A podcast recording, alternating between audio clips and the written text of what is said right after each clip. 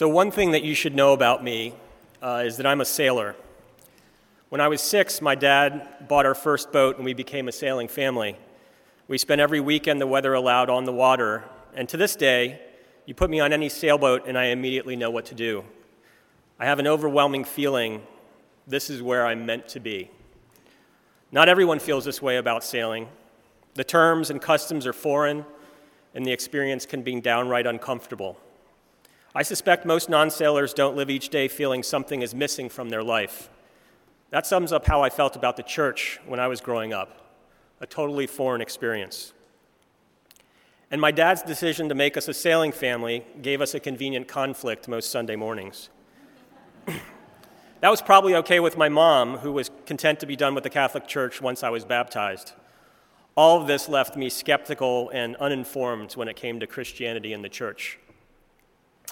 My outlook and priorities started to change when I met Heather in college. She was raised in the Catholic Church, and it was important to her. Engaged to be married and living in D.C., we found St. C's in 1995. Jim Donald had just been called as rector here, and for the first time, I felt truly welcome and accepted as is, with all my doubts and questions. We moved away from DC for a number of years, and our church going fell off a bit. As we discussed starting our family, we each had our own priorities in mind. I felt compelled to give my kids the gift of sailing. Heather wanted to ensure we gave them the gift of Christianity. Uh, and clearly, Heather held the moral high ground on that one.